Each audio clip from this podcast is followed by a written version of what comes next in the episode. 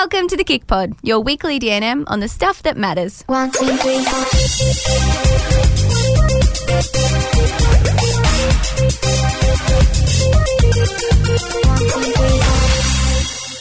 Hello. What's up, Lozzie? How are you? Um, I'm good. That was a bit of a wrap. That was cool. Oh, yeah. You know, changing it up.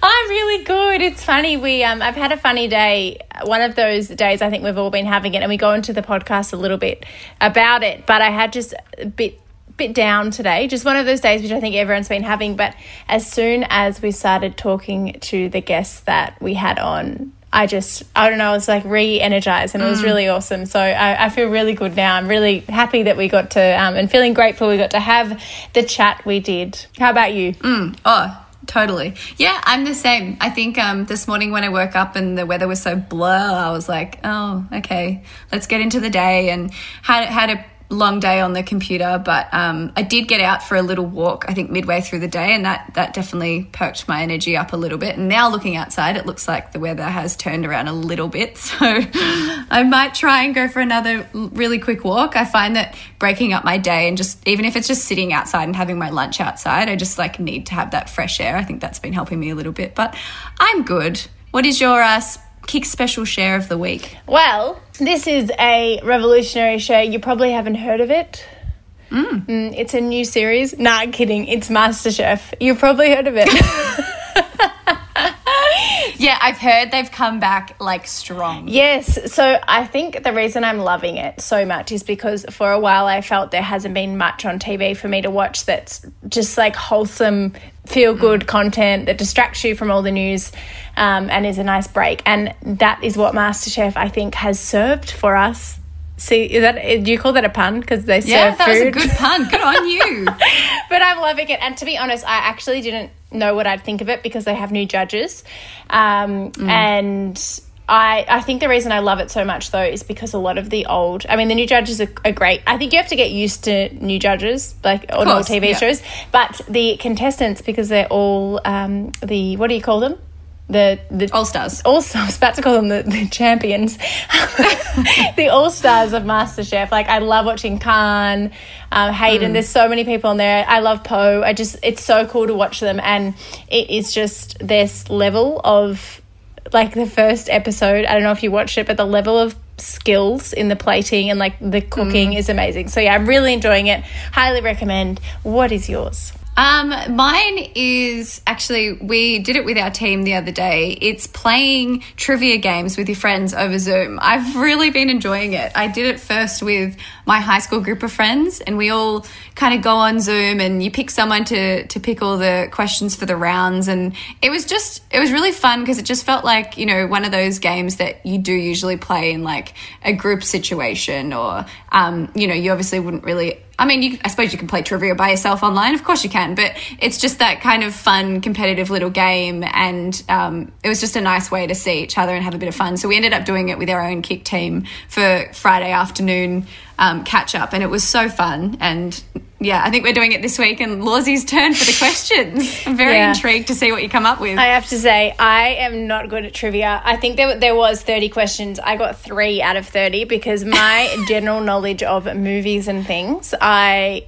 That was like one, there was probably one third of it that was movie. I, I did the questions, by the way, guys, if you're wondering why I'm so like protective over the, but it was like, I tried to mix it up. So there was like science, general geography knowledge, then there was movies and stuff. But it was so funny because, you know, you're someone who obviously didn't watch a lot of T V and, and movies growing up. So yeah, a lot of the time it was like, no idea. What did you think Cady Heron from Mean Girls' name was? Did you think it was Carrie? Carrie. I think you wrote Carrie. It was close. Yeah. And I have seen that okay. a lot of times, so that was embarrassing. I just don't have very good memory for that. Anyway, the reason I love that also was because I feel like trying to coordinate Zoom, if anyone's tried it with more than four people, is hard. So it was yeah, like a really is. good way to see everyone. Everyone like had a chat, but we had fun and we learnt some things. Yeah. I learnt how yeah. many bones there were in the body. And Lozzie, who lives in a pineapple under the sea? SpongeBob SquarePants. I didn't know that, see, which is you, so embarrassing. You learned that. Anyway, so uh, that is enough of our special shares, I think, for the week. Yep. um, but today, so the special guest that we were referring to is Olivia Rogers, who is a friend, an amazing role model, a media personality, and a speech pathologist. We spoke to her about her relationship with fear, happiness, her personal body image struggles, and self-confidence. And we absolutely loved sitting down and chatting via Zoom with Liv, and we hope you love it too. Before we get into this one, we do want to let you know there is reference to eating disorders in this chat. So if that is something that is triggering for you, we recommend um, that you switch it off. And of course, if you do need any support, you can always contact the Butterfly Foundation or Beyond Blue. Hello, Liv. Hey guys, how are you? We're good. Thank you so much for joining us. My pleasure. Um, you look very nice. I know the audience won't be able to see you. They'll just be listening, oh, but you look very nice. That's very kind. No, I feel like putting on a bit of colour. I'm wearing a very bright orange. Uh, I feel like it boosts my mood a bit. So I was wearing a really drab grey shirt before this, but I felt like changing it up for the pod. Love it. Well, thank you. It's brought a bit of a smile to my dial. Oh, How God. are you going at the moment in this time? Good. I feel like most people um, are the same. It's very up and down. I have my good days where I'm like, oh, I actually love this and being at home is great. And then other days I'm like, oh, God, I'm so mm-hmm. over it. I can't wait for this to end. Um, but, yeah, it, it comes in waves for sure. Oh, can can relate to that. Is at the moment, um, what kind of plans had been changed for you? What's it kind of put a stop for? So many things. Uh, I think literally every aspect of my life has been impacted. We had so many weddings planned, well, for mm. other friends to go uh, and attend. A lot of them were in Perth. A lot of them were in Adelaide. Uh, there was one in Bali. Yeah, we had a lot of travel plans and a lot of wedding plans, so I'm feeling so much for those people who've had to postpone those. Um, and then with work, same sort of thing. As I'm sure with you guys, like lots of events have been cancelled, shoots have been cancelled. Um, yeah, just everything that can be online is online, but there's a lot of things that just can't be. So it's changed a lot. And with my speech work as well, like I'm I'm seeing some clients online, but some need face-to-face contact and we can't do that at the moment. So that's changed as well. Yeah, it has been. We've been exactly the same. I think it's been really like highs and lows. You have days mm. where you feel really good, as you said, and then you have those days where you just, it's really harder, I think, mentally. How have you, I suppose, on the days where it has been a bit harder, how are you finding joy in this time? That's such a good question. Uh, I feel like, honestly, it's the same as how I find joy in my usual life. Like the only thing that's changed is that there's a pandemic going on, but I think that um, it doesn't actually change the way that I live my life in terms of trying to get through my anxiety and, and find joy. So doing things that I love doing, which is exercise and, um, you know, it's so good for my mental health as well, and talking to my loved ones. So that might be on FaceTime instead of Uh, face-to-face, obviously, but that makes such a difference to me to me and my mood. And I'm painting lots, which I'm really enjoying, because usually I don't have much time to do that. So that's been a really nice silver lining to what's going on at the moment. Oh, that's so nice. Yeah, I've seen a lot of people um, getting their arts and crafts on, and I kind of wish that I went to the store. I'll have to do a bit of an online shop. I love making Christmas cards each year, and the last couple of years I really slacked off and um because it was something that I used to put in so much time and effort for. Yeah, and, and I, I feel just, like I loved it. I've and now seen I feel you like draw before. I should do it. You should. Yeah. Like I've seen you draw in cartoons or something maybe. Yeah. yeah, you should definitely do it. It's such a therapeutic thing to do. And I just listen to podcasts or audiobooks while I'm doing it. Mm. And it's, you know, it's such a nice way to switch off. Oh, yeah, agreed, agreed. I'm sure um, so with this time where we're all kind of stuck in our own thoughts and um, our own battles. I'm sure we see it in the community. A lot of the girls have been bringing up, you know, um, body image issues and, and different things like that. And you've been so open on your social media about that in the past, which we, um, I mean, well done. And it's it's really inspiring. And, and thank you for being so open with everyone about different stuff that you've gone through. Um, can you talk a little bit Thanks, about Steph. your journey that you've been through with your own relationship with your body image? Yeah, I mean, I think that that's one of the reasons that I was so drawn to you guys when I first heard about you, because I I think that we've all had quite similar stories in that um, my body image issues sort of centered around modelling, or that's kind of where it started. Um, I do think, though, that I had a kind of personality type that was um, maybe prone to developing something like that, or more susceptible. Um, mm. And things that happened in my childhood, like I was a really insecure child. Um, I had a lot of family things that went on. My parents split up when I was young. I feel like there were, yeah, some risk factors maybe that led to my eating disorder, but uh, modelling was a bit of a catalyst. Um, so yeah, I basically, long story short, because it is a very long story, um, but I was told when I was about seventeen um, by my modelling agency that to succeed, I had to get my hips under a certain measurement. Mm. And, you know, being young and naive and excited at the prospect of it all, I thought, oh, you know, what's a few centimetres to, um, you know, do well in modelling? It's something that I never thought I would do. And it was really flattering that someone thought that I could do that. So I thought I'd just Uh, put myself to the challenge and lose a bit of weight, and I didn't really think much else of it at the time, but it became something that really spiraled, because initially, you know, I could control it, and I think that's like a lot of people, how they start with an eating disorder. It is uh, maybe starts as a diet and you cut out one thing or two things, and then you lose a bit of weight, and, you know, everybody was telling me how good I looked, and mm. Uh, or how great and fit I looked, and, and that's where it started. But eventually people started saying that I didn't look so good, but um mm. but you know, to begin with, it was that positive feedback, and I was like, oh well, this is this is good, I'm doing well. And I was such a people pleaser, I still am, unfortunately, at times, um but I was like, oh, you know, I'm, I'm doing well at this, I'm going to keep going. So it became a bit of an addiction in a way, and then really spiraled into something that I couldn't control anymore.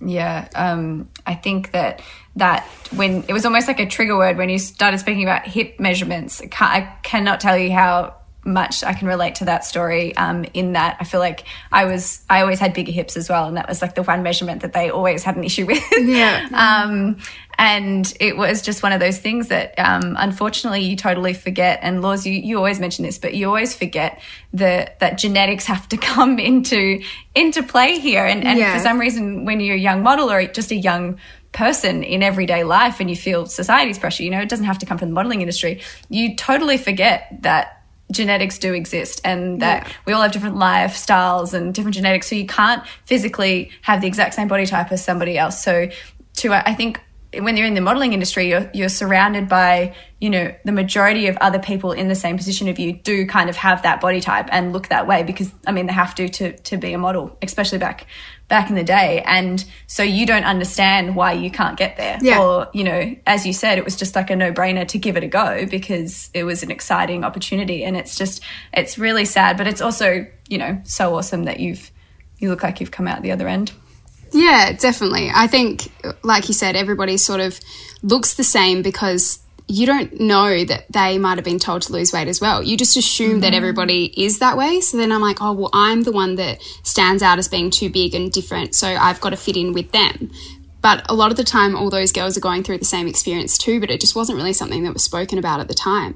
And I got to my smallest, you know, I was tiny at the time, and and exhausted all the time, and freezing cold, and I had hair growing, like extra hair growing on my back, and I was losing the hair on my head, and I was so sick. And I went into the agency and they were like, you look amazing. I was like, this is so wrong, like it's just yeah. not it's not right. And that that was such a hard time, because to know that you're doing something that isn't right, but then also to be told that it's so great is just really confusing, and I think um really hard for young girls, which is the scariest part, because usually that's when girls Uh, start modelling, when they're around that age.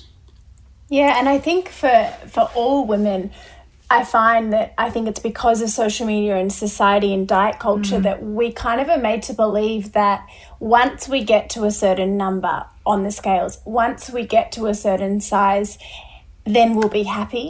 And one hundred percent. Then you get to that number or that size, and then there's what we don't find out is that there's no point where our physical you know, our weight on the scales, or what we, our, the, you know, our hip measurement or whatever it might be, the size on our jeans actually brings us any joy, because if it's coming from a place of insecurity, there's going to be more insecurities. And mm. I'd love to know, Liv, was there a moment for you, obviously your agency said to you, you need to get to this size. Was there a moment when you got to that size and thought, I'm happy now? Or did that moment not come and there was just more and more things you wanted to change? Oh, my God. I, it was like the polar opposite. Mm. Uh, I think it more goes hand in hand that the skinnier you get, the more unhappy you become, because, well, when it's an unhealthy um, mm. method. Mm. I think at my skinniest, I was diagnosed with depression. So it literally is... Um, yeah, that just goes to show that it doesn't bring you happiness whatsoever. I was withdrawn at the time. I didn't want to go out and socialise with my friends because it meant eating food that I um, didn't want to eat, or, you know, thought I couldn't eat. Um, I didn't even really want to see my family because they would always tell me how I was too skinny, and they'd bring it up and I didn't want to talk about it. So I didn't want to see anyone really. Um, it was affecting my uni. I was studying uh, in my first year that year when I was really sick, and it was affecting that. Um, it was literally impacting every aspect of my life, and all in negative ways. There wasn't, I never looked at myself and thought, oh, well, it's all okay because I'm skinny. Like there was, there was mm. nothing about it that was positive. And I remember buying a pair of jeans that was the smallest size I'd ever bought. And I was like, this is so weird, because I always thought that I would be happy when I got to this size, or if I bought, I, you know, if I was that size in, I remember there were Sassonbar jeans, there were these like hot pink Sassonbar jeans, and I should have been excited and it should have brought me happiness because I was buying something with my own money that I'd saved up for, and but I was not excited at all, and they were tiny and they were baggy and they looked bad because I was so sick. Um, so, yeah, I, I, there was not... There was no moment of satisfaction with how I looked and how far I'd come or anything like that. And also I lost all this weight, and then my agency were like, okay, now we're going to dye your hair and cut it. I was like, what? So so I've got to mm. change my body and how that looks, and now I've got to change my hair. Like they weren't happy either ever with how I looked. So, yeah, so it just um, I don't think that was ever going to happen. I think it's so important, though, that it's so amazing, as I said, that you, you speak about this so openly, Liv, because I think especially touching on what you said before, you lost contact with your family and, you, you know, mm. you didn't want to socialise as much. I think so often we're told that things like getting abs, firstly, as we always talk about, genetically some people aren't really going to get abs unless they do extreme, and it's like, at what expense? You yeah. know, how how important is it to, we we always say this, like, you're not going to, you know, one, you know, hopefully we all live to where when we're one hundred, and when we're one hundred and, and we pass away, all of us, touch wood, hopefully we're that old, um, but no one is going to be standing up at our funeral and saying, you know, this Liv, she had great abs. You know, yeah. that is not why people remember us. That is not our work. I mean, and they I might think- say that about Steph, because Steph does have amazing abs, and she always will. I think even when Steph's one hundred, she will have great abs, along with oh other God. things, of course, but I think that that might be part of Steph's.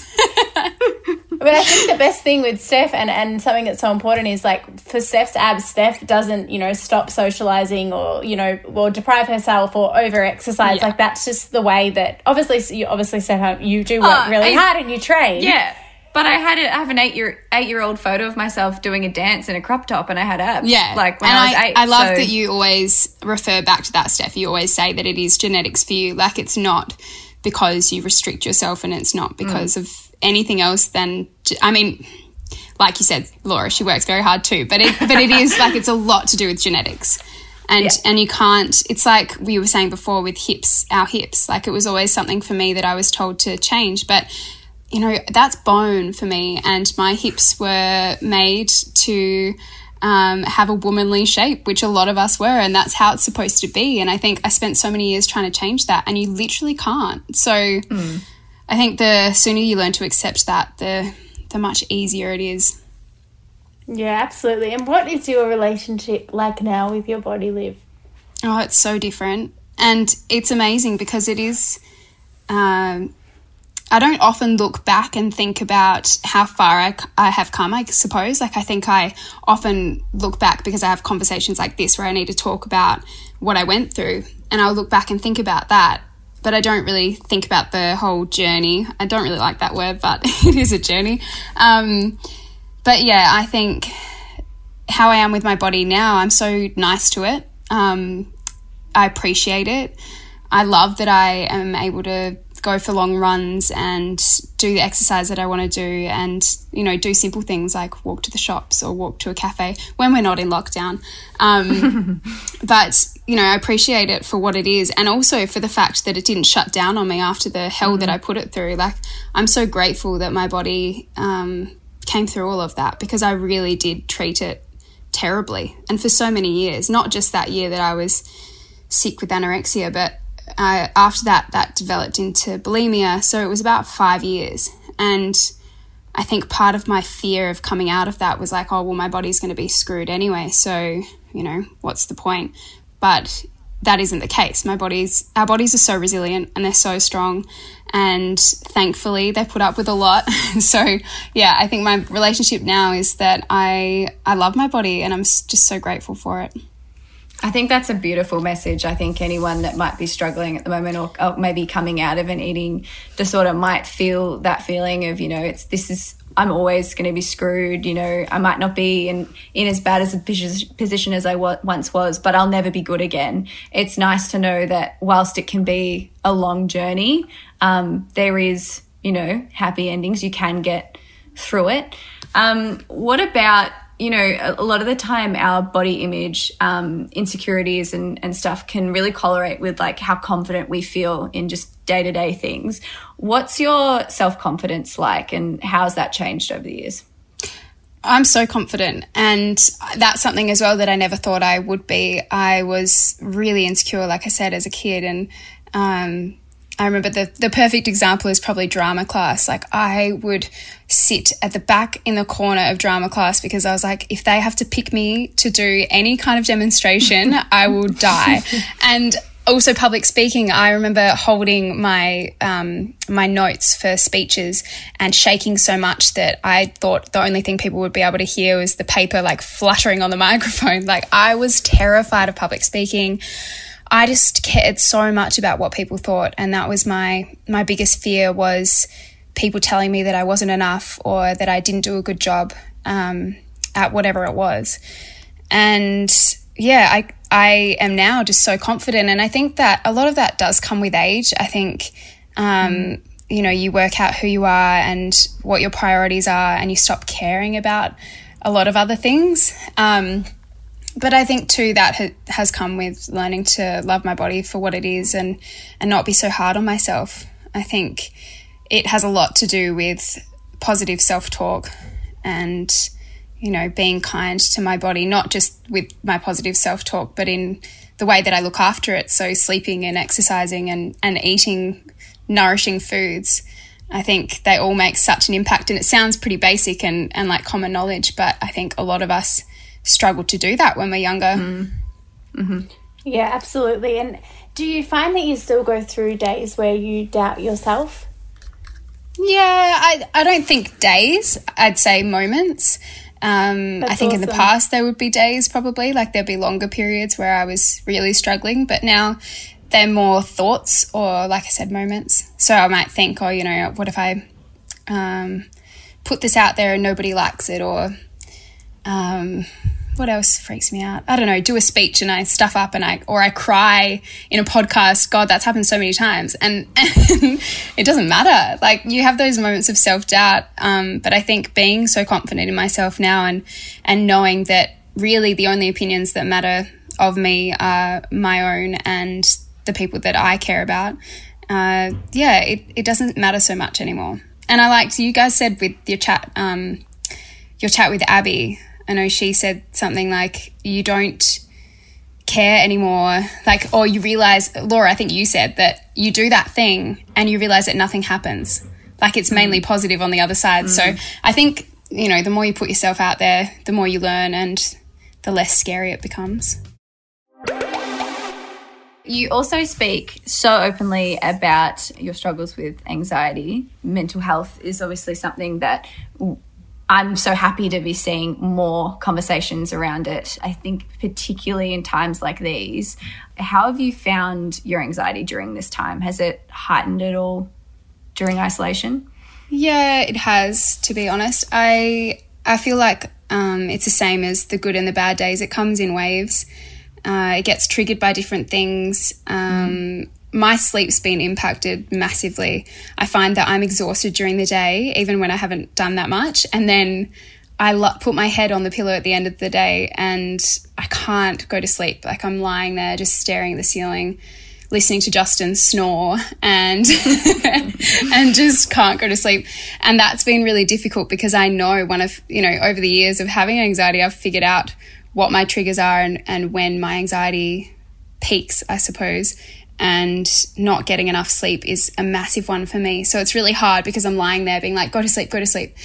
And I just can't. Um, but yeah, I think it's important all the time, but particularly now that we're checking in with ourselves and doing the things that we need to do to stay mentally strong.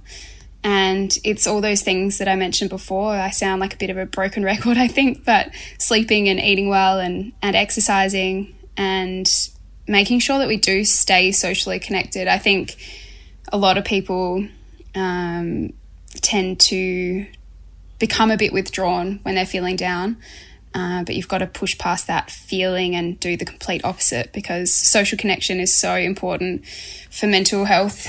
Um, yeah, I'm sure you guys... Well, Laura, you said too, like, you were feeling a bit flat before you got on the podcast, and then knowing that you had people to chat to and Um, something to look forward to, it makes a big difference. So I think planning phone calls is, yeah, it's a really important thing. Do you find that social media impacts your anxiety, or are you able to separate it, I suppose, from your mental health? Yeah, I can separate it. I think I'm really lucky with my relationship with social media. I think it can be so negative and it can have a really detrimental effect on people. But for me, I think for young girls, the the hardest part is often comparisons. But being in the position that we're in, a lot of the people that you're you would be maybe comparing yourself to, you know, and you you know them as a person, and you don't look at them so much as um I guess someone who's completely unattainable or unrealistic, because you meet them in person and we're all just a bunch of humans just trying to trying to do the right mm. thing. So I think that changes it for me um as well. Having done Miss Universe, you know, I met some of the most stunning, amazing women in the world, and I had to get past that comparison mm. because if I compared myself to them, I would have felt awful, because they were all beautiful, but we were all so beautiful in different ways, I think. And that's like what you've got to remember when you're on social media too, um, and know as well that our worth is so much more than just the exterior. But yeah, I think coming back to your question, I yeah I have a positive relationship with it, and I think that too is because I am so open on there. I'm not really scared to put anything out there, which is kind of empowering in a way. Mm. What do you like to see on social media? I like to see, like, you guys. Um, literally, though, I sound like a fangirl. Um, I love what you post. I, I think that all of us have very similar morals and similar goals in what we want to achieve in terms of helping younger girls. And I think since we also went through similar things with our body, um, I like to see people putting that to use. And same with Abby Chatfield and girls that are just, or Kate Was, Kate Wasley, I love her. Mm. Um, people that are just open and honest and share the good and the bad, and they're not afraid to just be themselves. I think that is the content that I love to see. And I think that's why I have a good relationship with social media, because I've just chosen to fill my feed with that sort of positivity. Yeah, I, I love that so much. Are you ever, I'm guessing that the answer to this is going to be a no, but are you ever scared about being so open about your life on social media? No. um, I think when it comes to my mental health, that was scary initially, because once you put it out there, you can't really take it back. And I know, Steph, that you've shared some things before about binge eating, and I'm sure you felt similar in that there's this big build up to it, and it's quite mm-hmm. terrifying beforehand. But then once you put it out there, the amount of kindness you receive back, and then the amount of girls that tell tell you how grateful they are for what mm. you share, it makes it all worth it. And it completely, the fear completely dissipates after that, because you're like, okay, well, it's worth it. So I think, yeah, the, like I said before, the more you put out there, the kind of easier it becomes, because there's just nothing to hide anymore. Like, I don't have anything to hide. I think there are aspects of my life that I always want to keep private, and that's more yeah. to do with the other just people. Privacy. Well, yeah, mm. the other people in my life, not necessarily mm. me, because I have shared so much, but, you know, my relationship with Justin or my relationship with my family, like, I share bits and bobs, but most of it is their story and it's their privacy. So, mm. yeah, there, there are definitely um, lines that I won't cross. But when it comes to myself, no, I'm not really afraid to share anything. I love that. That's really good. I'm I'm glad to hear that. But what is there anything that does scare you? What What are you kind of afraid of? I think if you ask me uh, when I won Miss Universe, I don't know if you remember, Laura, I was so grateful, but you, I reached out to you because I was like, oh, I don't know what to do with a social media following. This is terrifying. And Laura caught up with me. We went to Legacy and had a coffee. And I was just so grateful because I was like, I was terrified. I didn't know what mm. to do with social media and suddenly having this following and, and this responsibility. Um, mm. But I think now, having been so open and being myself, I'm not afraid of anything because, like I said before, the only opinions that really matter to me are mine and my close friends and family. And as long as I know that I'm doing things with the right intention, then it's okay. But like you guys have said also, I think sometimes you have the right intention, but you might not have worded it exactly how you should have, and that can be really hard. That's kind of scary because mm. you don't want people to take things the wrong way. But I think mm-hmm. that just comes with the responsibility that we have, that we have to be so careful with what we put out there, because if we want to spread the right message, then it's got to be done the right way. Yeah.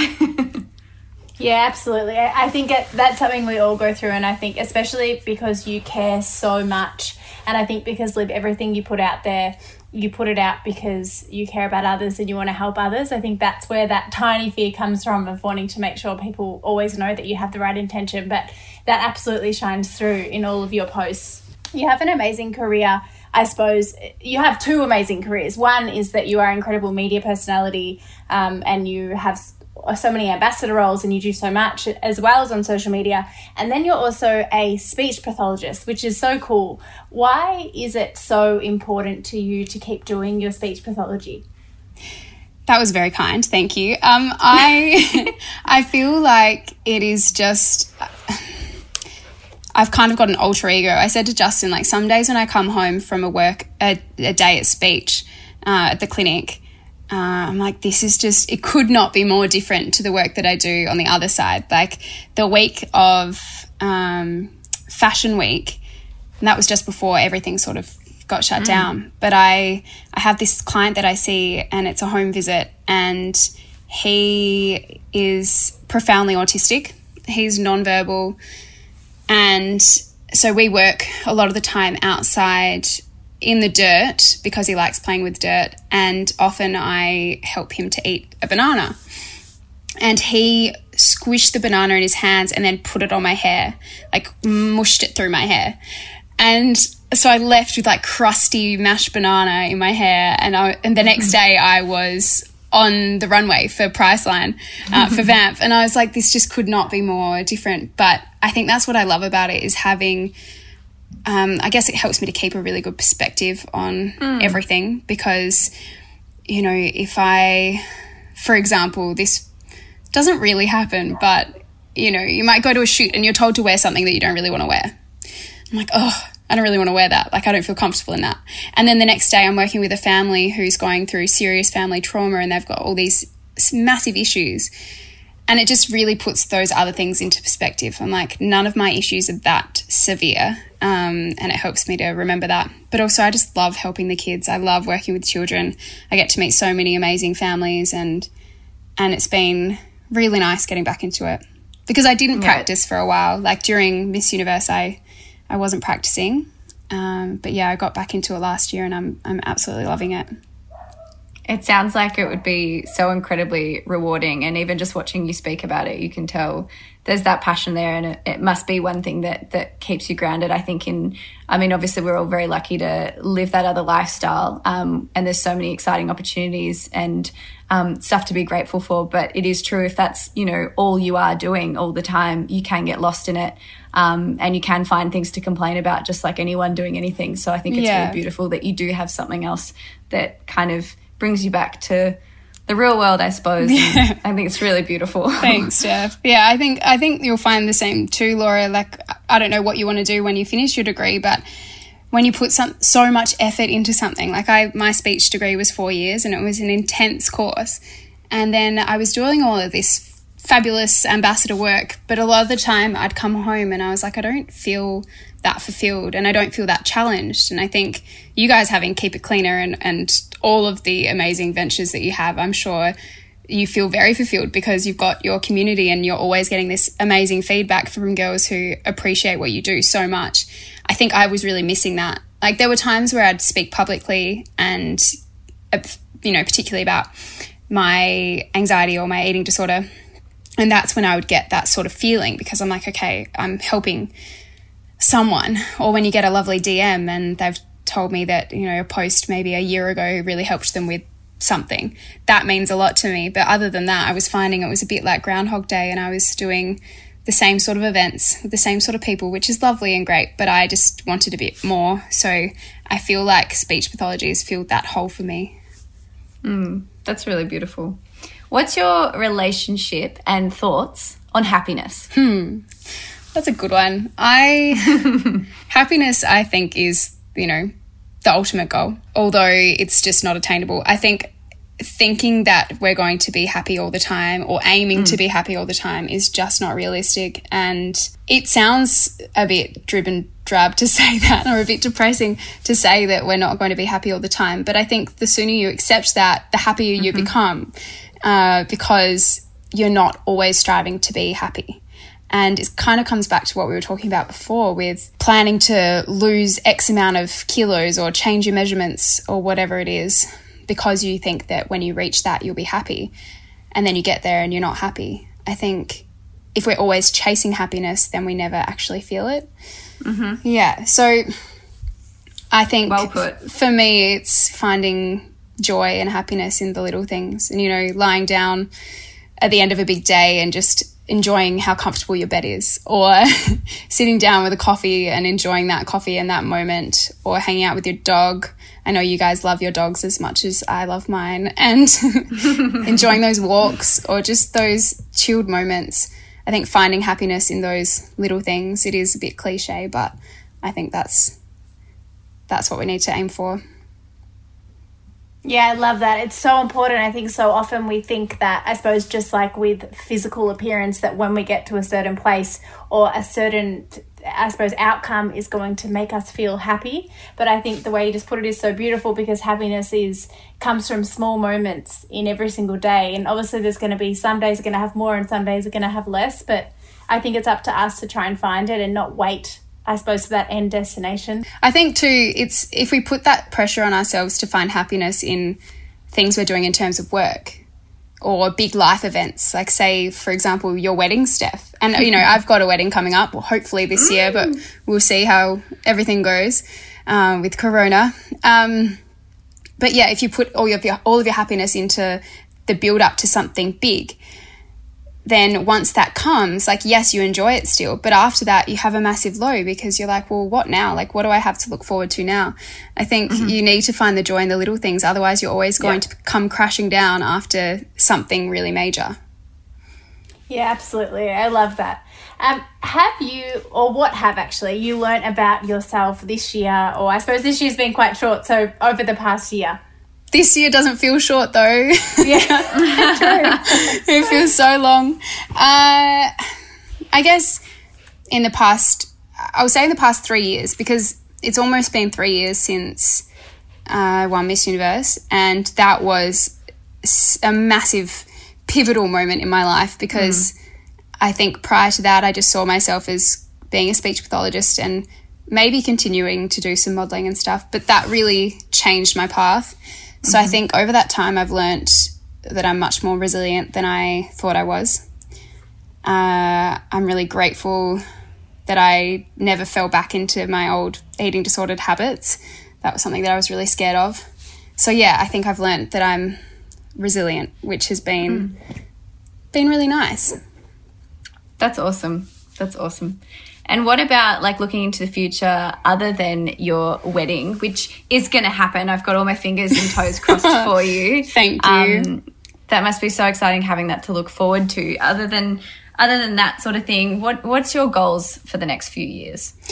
I've never been the type of person to say, you know, in two years I will have achieved this and in four years I'll have achieved this, because I just don't think it's realistic. And also with my history with my eating disorder and my mental health, it's not very good for me to put that kind of pressure on myself. So I like to sort of take things as they come and, and mm. say yes to the opportunities that come my way. Uh, I think that that's a nicer way to live and, and almost more exciting, because you don't really know what's going to happen. Uh, I do see myself still being a speech pathologist because I do get so much joy out of that. And with my other work, hopefully just continuing to make as much of a positive impact as I can, whatever that looks like. Oh, yeah, that's so nice. And I mean, that's what you do every day. So that Thanks, will obviously Laura. Definitely continue. And to finish off, um, if you could give yourself or your eighteen-year-old self a piece of advice, what would it be? That's a really good one, because when I was eighteen was around the time that I developed my eating disorder. I'd probably tell the woman who told me to lose weight to get stuffed. Um, you could probably use more abrasive language than that, I think, considering yeah. the impact she made on you. Yeah, true, but I don't want to use that on the KickPod. Yeah. Um, um, that's one thing. But in saying that, I actually don't have any regrets, and I am grateful, as weird as it might sound, that I went through that experience, because it has made me as strong as I am now. I think I would have told my younger self to stop trying to be friends with people that you don't actually like. I spent a lot of time hanging out with people that weren't a great influence on me uh, because I thought that I should be friends with them. And I think that's something that comes with age. You work out that you, mm-hmm. you should surround yourself with people that you genuinely like and people that bring you joy. And I wish I figured that out a bit earlier. But other than that, no real regrets. Um, everything happens for a reason, I think, as hard as it may seem at the time. Oh, I love that. No, it's it is some of the toughest journeys can be um, the things that really shape you as a person. So that's Definitely. Really awesome that you said that. And yeah, when it comes to the whole friendship thing, I totally agree. I think as you get older, you realize it's all about quality over quantity when it comes to friendships. That's a good piece of advice. Definitely. Yeah, I think moving interstate was um, was a good way to figure that out as well. Uh, I moved here three years ago to Melbourne. Um, and I love going back to Adelaide, but the difference is now when I go back, I catch up with the people that I really want to make the time for. So, yeah, you stop having friendships out of convenience or because you think you should, but more so because you genuinely want to spend time with those people. Yeah, that's so nice. It is. It's hard. I think it's hard for all of us to navigate adult friendships, and it's something that comes through as a question quite often um, in the community, because it is something that I suppose at school, as you said, it's a convenience friendship, and obviously we, we love our friends, but it's because we go to the same school and we choose the same subjects. But then as an adult it becomes so much harder, and I think you're right, Liv, it is a journey on learning, you know, what's important and what's not, and I don't think there's a rule book. Yeah, um, I think it's just, yeah, navigating it and trying to work out what's best for you. So it's so good Definitely. That you've done that. Thanks, Laura. Well, thanks so much for joining us. My I pleasure. Thoroughly enjoyed this podcast. Oh, I'm glad. So did I. It was so nice to chat to you guys. I feel like a lot of the time when we see each other, it's always quick combos or, um, you know, a quick how are you, but we never get to really talk about those things. So thanks for having me. It was It was really good. Well, we hope you guys enjoyed that chat. I certainly did. She was just an absolute joy to chat to. Um, and she wore this beautiful orange jumper. And I just, it, it's funny, I think, you know, when you're in isolation, we keep going into, you know, your trackies and your comfy clothes and everything like that. But the moments that I have dressed up or I have worn something colourful, it really does kind of brighten your mood a little bit. And obviously it brightens other people's moods. So thanks, Liv, for getting dressed up for us. It was nice. Um, obviously, we will be back next Wednesday with a, another episode for the KickPod. And remember, we have got our lives. So we've just posted the new schedule for live workouts. Laura and I will, obviously, this is Wednesday. This is coming out Wednesday. So we would have had one this morning, but you can find it if you've missed it um, on our Keep It Cleaner Facebook page, along with all the other lives we've been doing during the last couple of weeks. And if you would like to follow our beautiful guest today, which we highly recommend, you can find her at Olivia Molly Rogers. And if you want to follow us, if you want, you don't have to. We would recommend following Liv first. Um, it is nice. Liv and then Steph. And no, then Keep It Cleaner. You don't have to follow me. That's what I'm trying to say. Anyway, oh my God. Don't know where I'm going with this one. Uh, you can find us at Steph Claire Smith, Keep It Cleaner, and Laura dot Henshaw is my Instagram. And our website is w w w dot keep it cleaner dot com dot a u. And that's enough for today. So we'll see you yep. next week. Bye. Bye, guys.